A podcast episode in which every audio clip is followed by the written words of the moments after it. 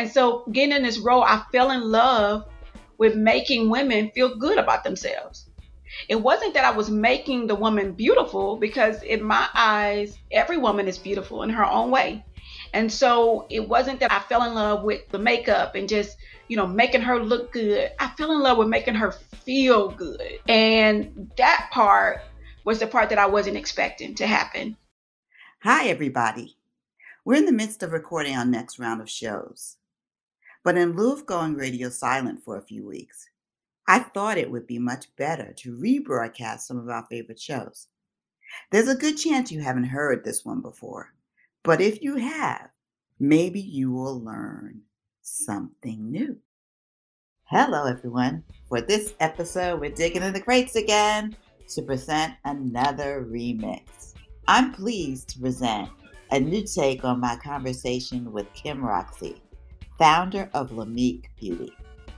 Since we last spoke, Kim has made some amazing moves. Her products are on Ulta.com.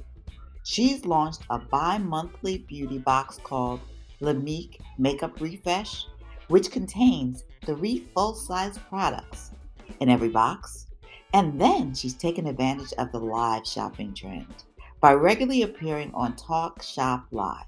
She's been so successful with that that she recently launched her own show, Kicking It with Kim. But how does she do it all? Let's listen again to her story.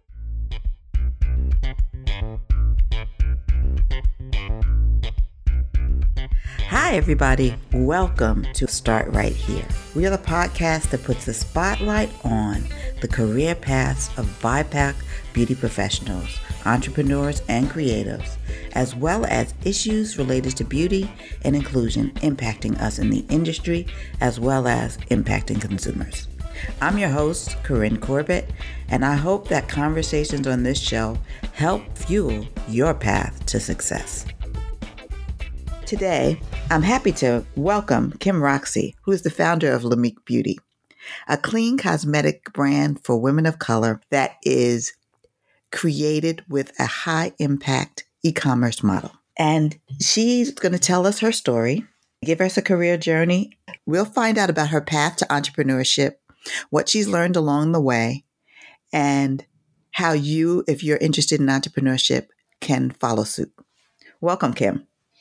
Hi, Corinne. How you doing? I'm so happy to have you here today. I'm so happy to be here. Yeah, and we're chatting during this unprecedented um, stay at home order that we're all doing. But life may change after this, but you know, I think beauty will endure. And I think we'll still remain friends. yeah, absolutely. Absolutely.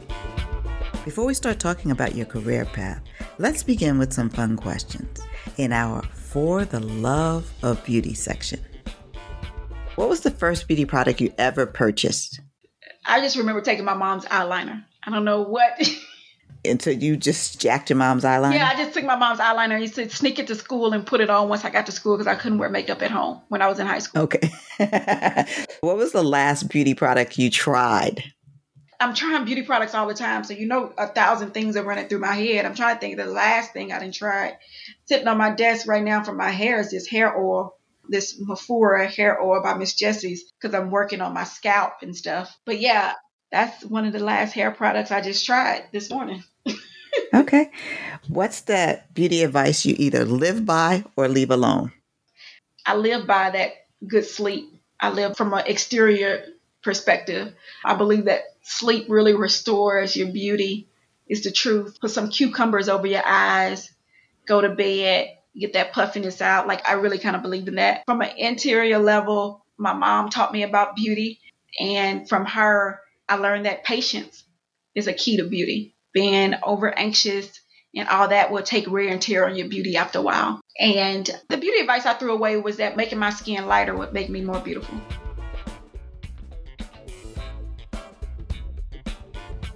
Can you start by giving us your 30 second bio?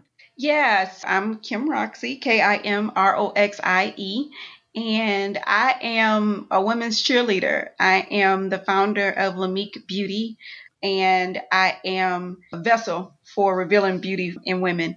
And I'm from Houston, Texas, born and raised, went to college in Atlanta, but have had the pleasure of traveling all across the world because of Lamik.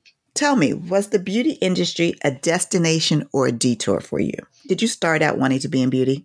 I started out growing up playing the piano. I played at church. I was a classical tr- trained pianist. So I grew up wanting to be a classical pianist. And so when I got to uh, high school, I seemed to have a little bit of a detour being expelled from high school, basically being kicked out, and but still being able to go to college and graduate. But while I was in college, is when I got that start in beauty. And I believe in a higher power than me. And so I would say it must have been destiny that landed me in this role. I think that's a great thought. Do you think the discipline of being a pianist mm-hmm. has helped you to apply to be an entrepreneur? Yeah, I think the same type of attitude and skill set you have, the, the same type of discipline and mindset.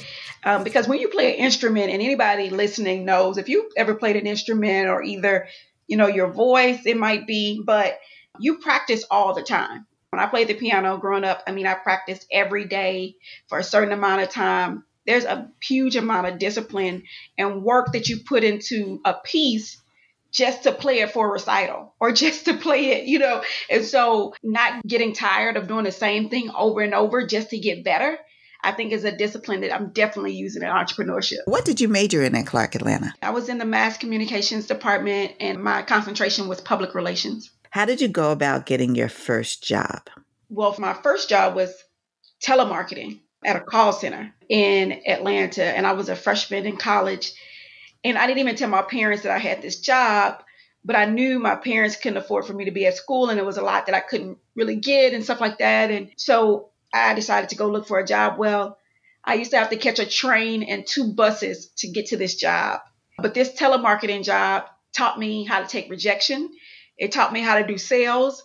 And actually, it was pivotal to my career in regards to uh, becoming this saleswoman. So, my freshman year, I would be very risky in going to this job all the way across town, coming home late at night, having one of my friends from my dorm come meet me at the train station because we would have to walk down the alley together. I wouldn't even want my daughter to do that. Like I would tell her, like, do not ever do what your mom did to have this part-time job. I was really putting myself at risk. But at the time, you know, you're not thinking anything. You're fearless. You're thinking you got eight lives. And so you just you just do stuff. But from that job, my sophomore year, I had to get something that was close to the campus because my schedule was becoming more rigorous. And so I went to the mall looking for a job and I thought I was going to work at like, you know, a shoe sneaker store or, you know, in the food court or something. And I called up my friend and I said, didn't you say some people were hiring at the mall, some companies? And she said, yeah, go over there to that makeup kiosk. And I said, makeup? I said, when have you ever seen me put on makeup? She was like, you said you needed a job, right? And I was like, oh, yeah, I did say that. Um, and so I went to that makeup store and I applied and they hired me and I think it had a lot to do with my telemarketing background, seeing that I actually did really well in that telemarketing role. And so they hired me, and that was my first job in makeup at the mall. What did you learn working at that counter that set you up for success and for entrepreneurship later? What happened at that makeup store? I mean, it was it was transformational. One, I learned that I actually deeply care about other women. And I didn't really know that before. I mean, growing up, I mean, I was 19 when I got this job. So, you know, growing up as a teenager and stuff, you figure out people you like, you don't like. I mean, juvenile things, right? And so getting in this role, I fell in love with making women feel good about themselves. It wasn't that I was making the woman beautiful because in my eyes, every woman is beautiful in her own way. And so it wasn't that I fell in love with the makeup and just, you know, making her look good. I fell in love with making her feel good. And that part was the part that I wasn't expecting to happen. And so while being there, I became the top sales producer.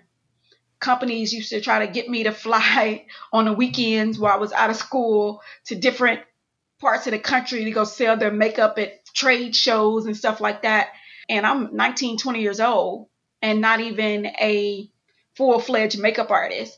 It was just that my way of connecting with women was so deep that a woman, I would show her the makeup, do a little bit on her, And I was not the best makeup artist. I'm the first to admit that. But she would buy everything that I put in front of her. And I think it was because of that connection. So that's what that taught me. Yeah, I think that that is really important because it is a connection.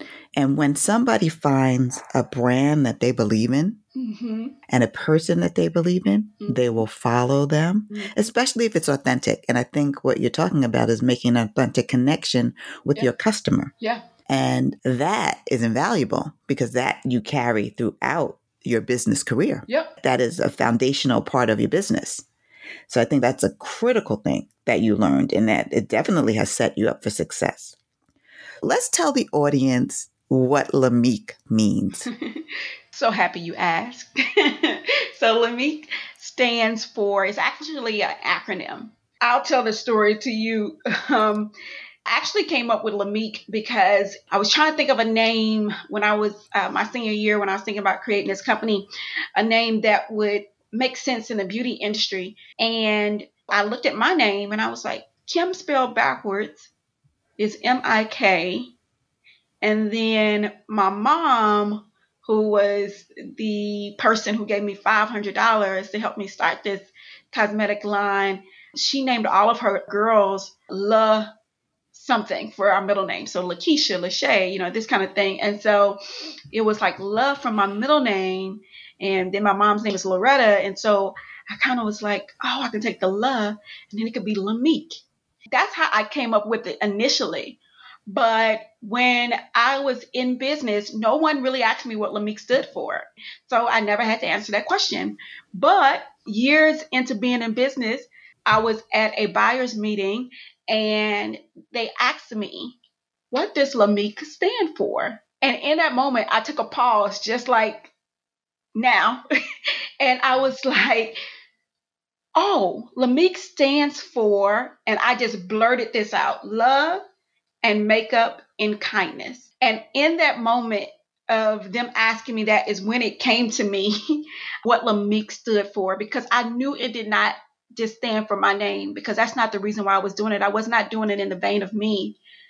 I knew that I was doing it because of that connection, that love that I felt for women. And in that moment, it came out love and makeup and kindness. That, you know, love and kindness is your true makeup because beauty is revealed and not applied. And that's what I said in that meeting. And that's been the motto for Lamik. And I think that it's very um, powerful because a lot of times people think about makeup as something they're putting on the surface, something they're doing to cover up. But your whole strategy of first making authentic connections and then hoping to reveal your customer's beauty yeah. is a beautiful thing. But what I found fascinating and find fascinating about you is that you graduated from college and went straight into entrepreneurship, didn't you? yeah. Crazy, right? crazy, crazy, crazy. So tell us how that came to be because most people, you know, maybe dream about this, but they have no idea how to make something like that happen. When I look back on it and I continue to do things that are crazy, I'm just like, okay, Kim. I had someone say to me, Kim, you just got crazy faith. And I said, okay, that's what it is. I remember being my senior year and we had to have our senior project. And if you didn't pass the senior project, they would hold you for another semester. And I remember being in my senior project and finishing up and then saying to my professors, now I hope this was a great project I did. I said, but if you need any convincing, let me let you know I've already taken a lease out on a space in the mall in Houston. And I have this company that I want to launch in two months. and I was like, so if the project isn't worth passing just from what I did, can you at least look at my future goals and pass me because of that? And so I did. And um, they laughed later at me, but I did. I graduated in May and, you know, I opened up my store in September. And yeah, I kind of take the words, yeah, Madam CJ Walker, who said, I got my start by giving myself a start. And with me starting that store, I wasn't even thinking about, you know, having a business and all of the glamour in it. I was really just thinking I was in college. I never had an internship in public relations. And I applied for jobs my senior year, but I never got a call back, never got even to an interview process. And I talked to my professor and she said, You never had internships. You know, you don't have a network, you know, and that. And she's like, How do you expect? She's like, What have you been doing this whole time? And I was like, Oh, working at this makeup place, you know. And so that's when it hit me like, okay, so now you got to give yourself a start. And so me starting this company was giving myself a job and then exploring this idea of having a makeup line that didn't concentrate just on the makeup itself, but on the woman. And that's what I went out to go explore. When I opened up my store, I had no money left in the bank. I had figured up my budget, but I didn't understand budgets back then and financial models. So I only had the money saved up that it would take me to open up the store. I didn't have any money for next month's rent or more inventory. I didn't have that money. When I opened up, that was it. My bank account was zero. So when I opened up my store, nobody came in. When I opened up the gate, I'm in a mall, nobody came in. I was like, that was like the first 30 minutes. I was like, oh, so people don't just walk in when you say open. Okay. And so I went down to the food court to go get customers. And that's how I built my clientele was walking down to the food court, walking a person, talking to the woman all the way to my store and started in business. So yeah, I'm a little crazy. yeah. So you went straight into entrepreneurship. And what year was this? This was in 2004. Okay. So in 2004, clean beauty was not a thing, not a widely known concept. Mm-mm. What made you concentrate on clean beauty? You ever discovered something and didn't understand why everybody else wasn't doing it? It just was one of those things where I started to look at the ingredients inside of makeup. Again, I was trying to create this makeup line, so I was like started looking like what was inside of makeup. And then I was like, this is the same thing they use in paint. And so then I went back and I'm like, yeah, that's what they use in paint. And then I went back and looked at this and I was like, okay, that's an animal byproduct. And I remember there was a couple of things that happened. And you talked about destination early. And when I think about destination, I think of destiny, you know, like where your destiny is. And I remember it was a couple of things on my journey that happened. I remember meeting a farmer who sold animal blood to cosmetic companies. And he named some of the cosmetic brands that he worked with. And again, this is just people that I've met along the journey. It was like God was saying to me, You're on the right path. This is why you're doing that because of these reasons. People will find out when they find out. So I was a little bit of an evangelist in regards to clean beauty even before it was a term clean beauty. Back then we were just saying we were using more natural ingredients and stuff like that or we're just using ingredients that we could at least understand. And i never claim to be perfect about it. I always say that we just do the best we can with what we know. And so that was our thing. So i used to in my store i used to have signs and my customers would say they would see signs where they walk in and it would say like you know how you say smoke free zone? I would have signs that said paraben free zone in our store because i had done so much research on that and so it was things like that. And I was doing that in 2008, you know, 2007, like you said, before it was even a thing. Sometimes, like when you discover something, we have to trust our gut and then we have to trust our brilliance and we have to trust our ethics. And we just have to trust ourselves. Now, you had this store, you signed a lease. Yeah. How'd you get the product?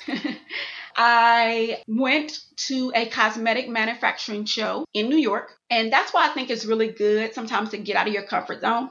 So remember, I grew up in Houston, went to Atlanta uh, to go to college. And then while in Atlanta, I'm getting exposed to different things.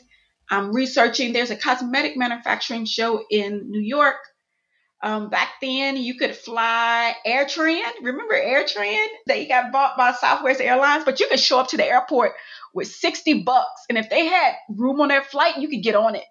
And so I went out to New York and I went to this cosmetic manufacturing show and I was there. I was like, this is where I'm going to find products that I can do. And so I'm thinking, you know, I can get like 50 of these lipsticks made, 50 of this, you know, a 100 of these, nothing, you know, within my budget. And to my surprise, no, I could not afford to create a whole makeup line. First of all, creating a whole makeup line back then, especially, was a $3 million project, not a $3,000 project, right? You know, now we have even more resources, but still, even now, it still can be very costly. Um, I found out I couldn't do what I thought I could do. And I was disappointed. But this guy heard me haggling with this manufacturing company and he gave me his card and he said, you know, just take my card, contact me, later kind of thing. I left the show disappointed, like mm, this dream isn't going to happen. And I looked in my pocket, and I looked at this card, and it said something about a chemist, and it had his information. So I called him, and we had a conversation. Come to find out, he had just retired from Estee Lauder. He had a little time on his hands. In a couple of weeks, he was taking a trip to Houston to meet a client. And remember, I'm from Houston, so I can definitely get there. And long story short, we ended up having dinner. And he told me that he worked like I said, at one of those big cosmetic companies, and they didn't make darker shades in this particular line because they didn't like the way they looked in the bottle. And um, he said, So I want to help you. And then also he said, And I don't even know if we can make makeup that can show up on your skin without these certain ingredients in them. So I also just want to do it to see if we can even do it. So it's a little bit of an experiment from his end, and he had a little bit of time on his hands and I was a hungry entrepreneur needing this opportunity. It was definitely destiny. Yes, definitely. That you would meet this man, that he would offer his services, be in your hometown. and willing to take this ride to go on this adventure with you to see if you could create the products that you dreamed about. Yeah. That didn't have the ingredients that you didn't want in the product, that were formulated with more clean even though that wasn't a term, and also showed up on your skin. Mm-hmm. How long did that process take to develop the products? He actually came like right in and started working on it. I would say it only took a couple of months. It started with some products and then we developed more products along the way. And because he was very, I mean, had been doing this for, I think he retired after like 25, 30 years. So he was very experienced. So again, and a lot of the upfront costs on getting these raw materials and raw ingredients, he took a lot of that on. And to say that he wasn't a business partner or anything like that, he was I always call him my angel. He was my angel. Absolutely. Yeah. When you started to attract customers, when you walked down to the food court and mm-hmm. what was the product they were most interested in? The product they were most interested in, I would say, would be the brow product because of the way that we did the brows at the time and was showing it. Because before, people would do your makeup and not even touch your eyebrows. It would be like your eyebrows were just almost like your hair or something. It's like this other thing, like you go somewhere else and get that. We're just gonna put foundation on and eyeshadow, but we're not doing anything with your eyebrows. So that was something that I was able to like catch people's attention and say, hey, your eyebrows are part of your makeup. And that concept was sort of new at that time. And so that was something that really got them. And then also, like our foundation, being able to match their skin with that was also something that was really big for us. There came a time when you wanted to kind of pivot your business. What made you want to change the speed or change direction?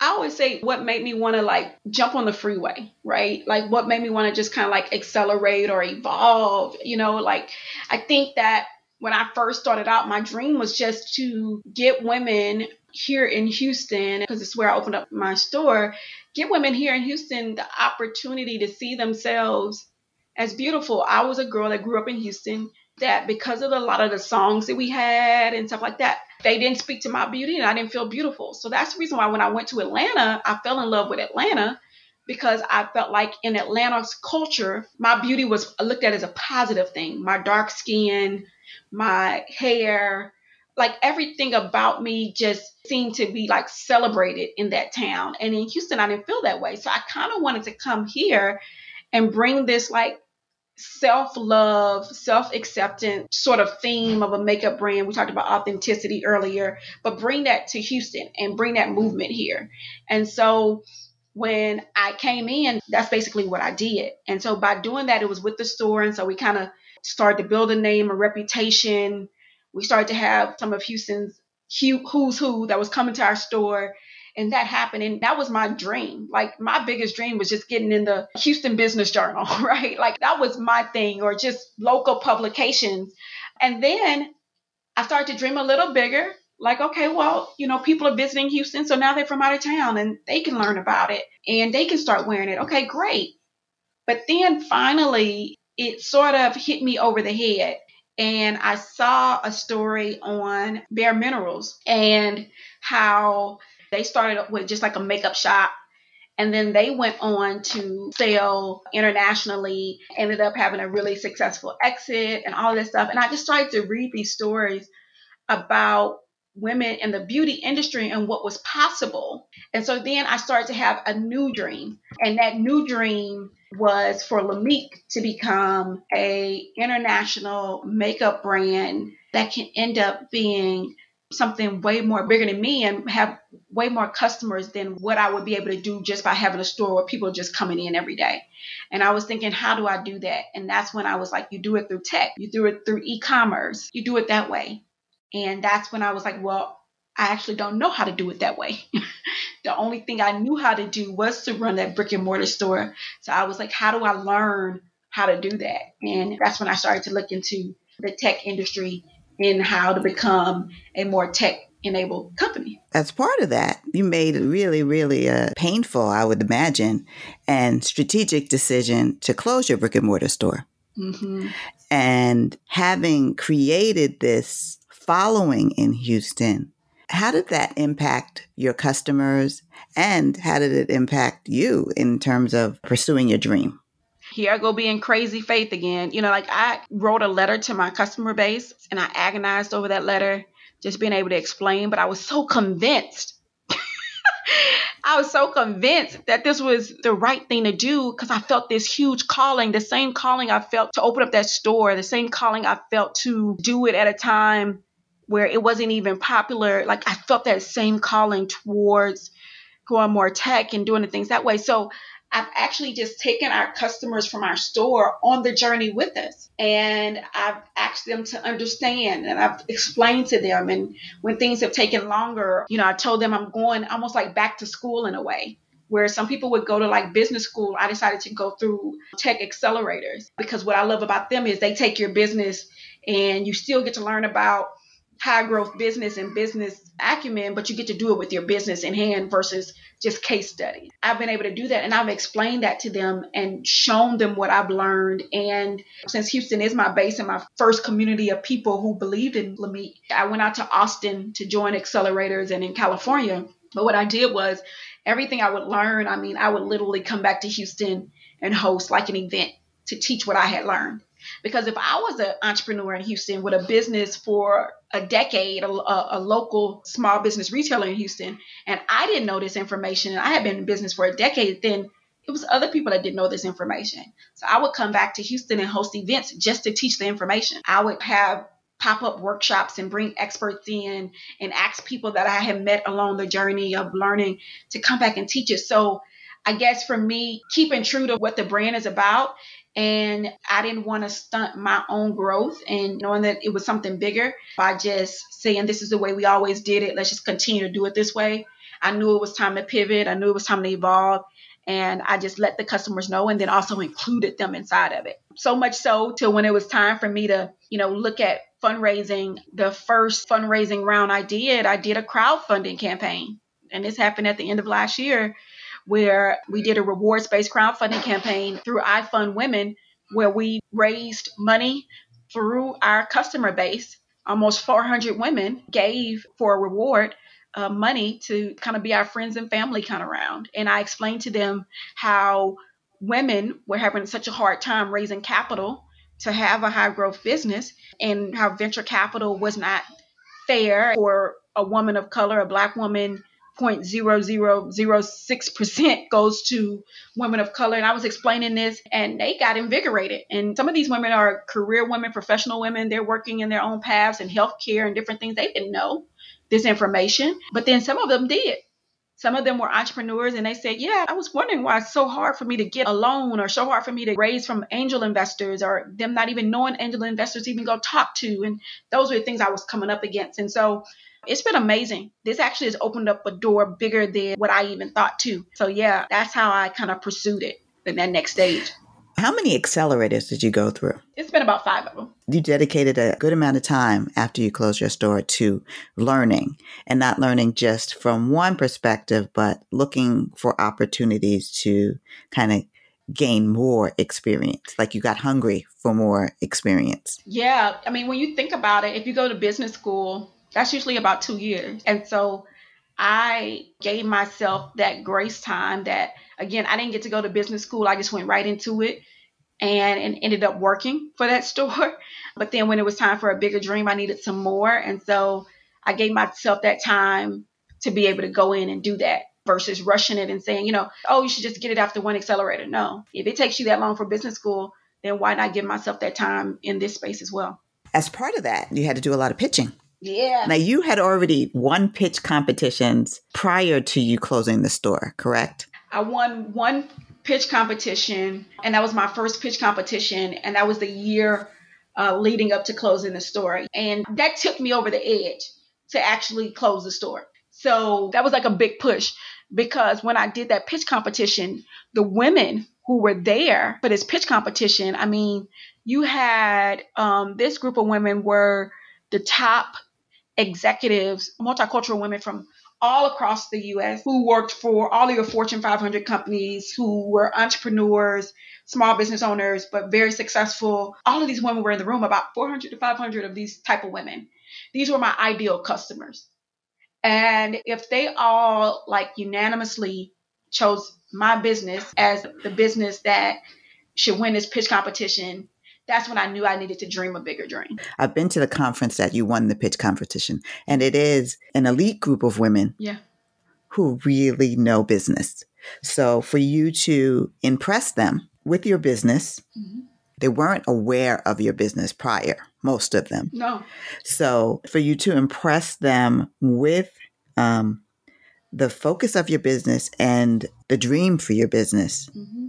is quite impressive, I think. Yeah. And I think that being able to pitch, I mean, even coming out of the accelerators, the reason I asked about the prior to the accelerators is because that leaving the accelerators is always a demo day.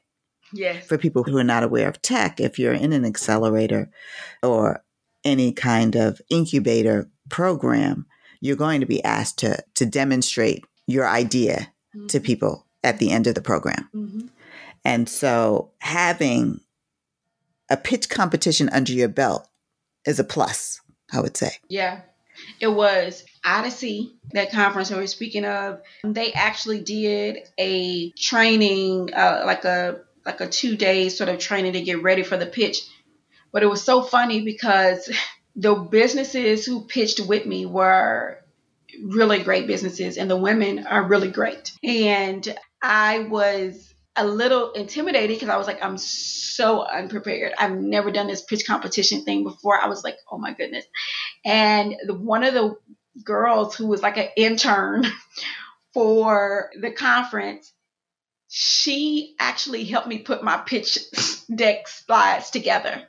Now, going through accelerators and understanding what a pitch deck is, that was like my first time ever even seeing or hearing about a pitch deck. Like, again, I had already been a small business owner, but never heard of these concepts. And so she had to help me. And like, if she wouldn't have helped me, I don't know what I would have done. So it's just things like that that happen along the way. That's why you have to have some faith. And sometimes you don't know it all, but but in that setup, resources will come. But now going through demo days, like you explained, with going through accelerators, you definitely do a pitch deck. Now I understand how to do a pitch deck, you know, how to put one together. I even, you know, help other people put theirs together by doing that. But who you're pitching to, your audience does make a difference on how you tell your story. But the main part about it is telling your story to get people on board. But learning that valuable lesson of how to do a pitch, having a pitch deck is invaluable and it's great for whether you're sending it to a potential customer that you're trying to gain or a potential investor or stakeholder or a competition. Because for people who are not getting this big part of venture capital, pitch competitions have definitely been a way they've been able to raise money for the venture. These accelerators, I mean, some of them were um, CPG, which is consumer packaged goods, but some of them were tech mm-hmm. related as yeah. well. Yeah. So you got a chance to be exposed more to the tech industry. Yeah. So what happened as a result? What happened as a result was I got exposed to engineers and augmented, you know, reality folks and artificial intelligence folks. And this is time where I had to brainstorm specifically on my company and how I can integrate these tools. So being in a really tech focused accelerator like I have before, it wasn't about what you could do in person. Everything was about how can we utilize tech. And so through that, e-commerce, finding the best e-commerce platform, having different apps that would help in the e-commerce buying scenario. All of those things were things I was able to explore and be able to utilize now in my business. Also, I was able to connect and network to where now we have two really exciting things uh, happening on our site for our customers because my goal is to make it easier to buy makeup online than it even is in person.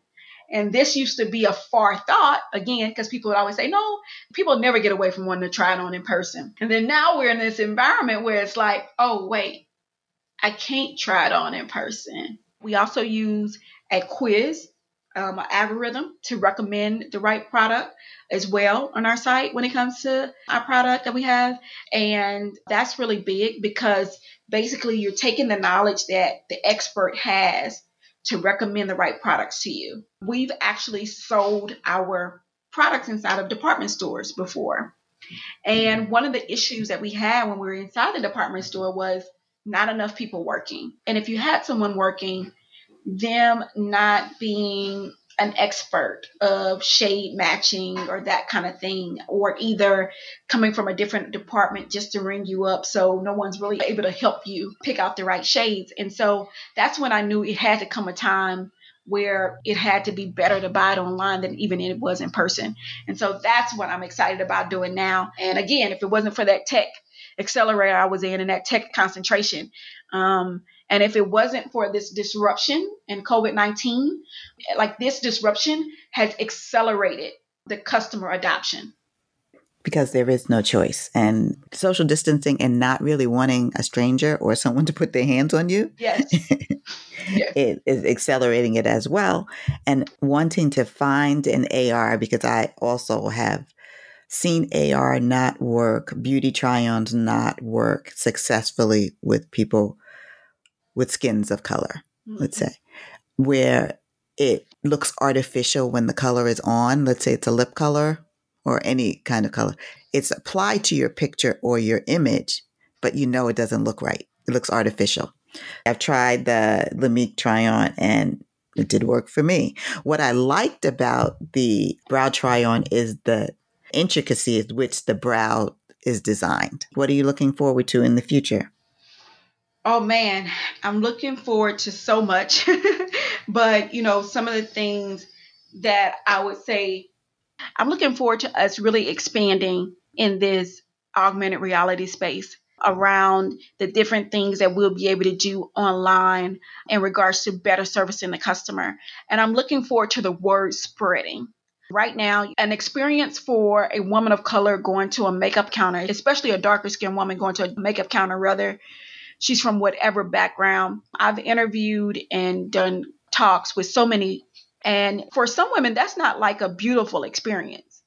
And so, what I want and what I see for the future of Lamik is for us to have this really strong reputation online to where it's a beautiful, accepting, validating experience to shop for products that are there to assist you in doing mighty and great things and for that to be a great experience. And so these tools that we're using, these things that we're adopting, I want to continue on that path and I want to raise the volume on what we're doing and be able to make a difference in women's lives and for it to have impact. Those are some of the things I'm looking forward to. I'm looking forward to our new product launches. I'm looking forward to our new foundation I'm looking forward to our new lipsticks, our new lip glosses. Like I'm looking forward to all of that and I'm looking forward to co-creating that with our customers. And it's just a beautiful thing when when you can have your customer base co-create, co-fund, like they're a part of it all and kind of gives people an outlet to be a part of something and accomplish something that they didn't have to come up with. And because sometimes people can have a dream. I've talked to women before saying, you know, oh, I love makeup. You know, I would love to create this or to come up with it. And, and the fact that they're able to co-create and do different things with Lamik, it's like fulfilling that for them. And um, I'm excited about. Um, there's another pandemic that's been going on amongst women of color that we've been raising the alarm on, and that is breast cancer. And I am looking forward to Lamik bringing even more awareness around this already.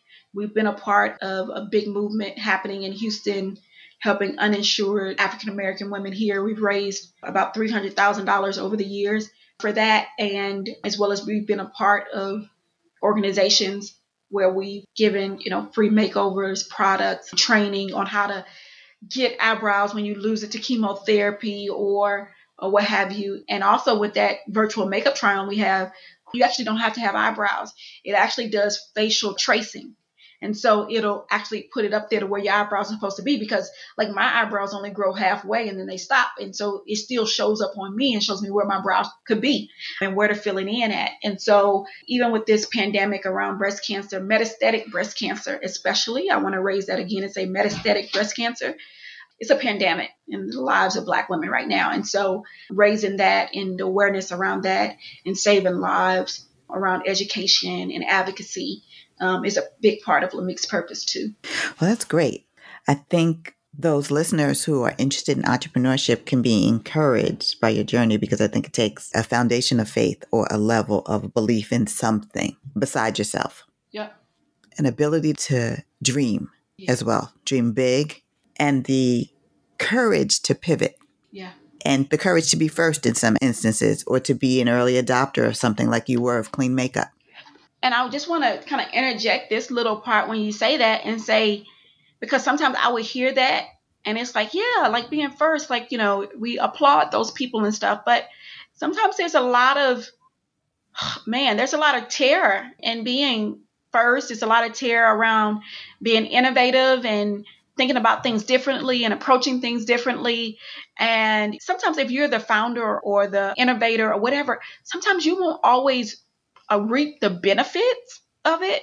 It might not come to years later, generations later, where people start to understand something, but you got to be okay with that because the reason or the need that you saw to do it and the willpower and the resilience that you went forth anyway is your real, you know, like prize, right? That you were able to do that. But I just want to kind of raise that up a little bit because sometimes it sounds really fun to be the first and oh, da da this and that. But don't get me wrong, it's not easy to kind of carry that burden either. Right. I agree. I think sometimes being the first, and when I was thinking about it, is usually being misunderstood. Mm.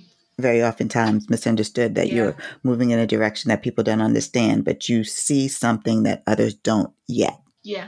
Are you a mentor or mentee? Both.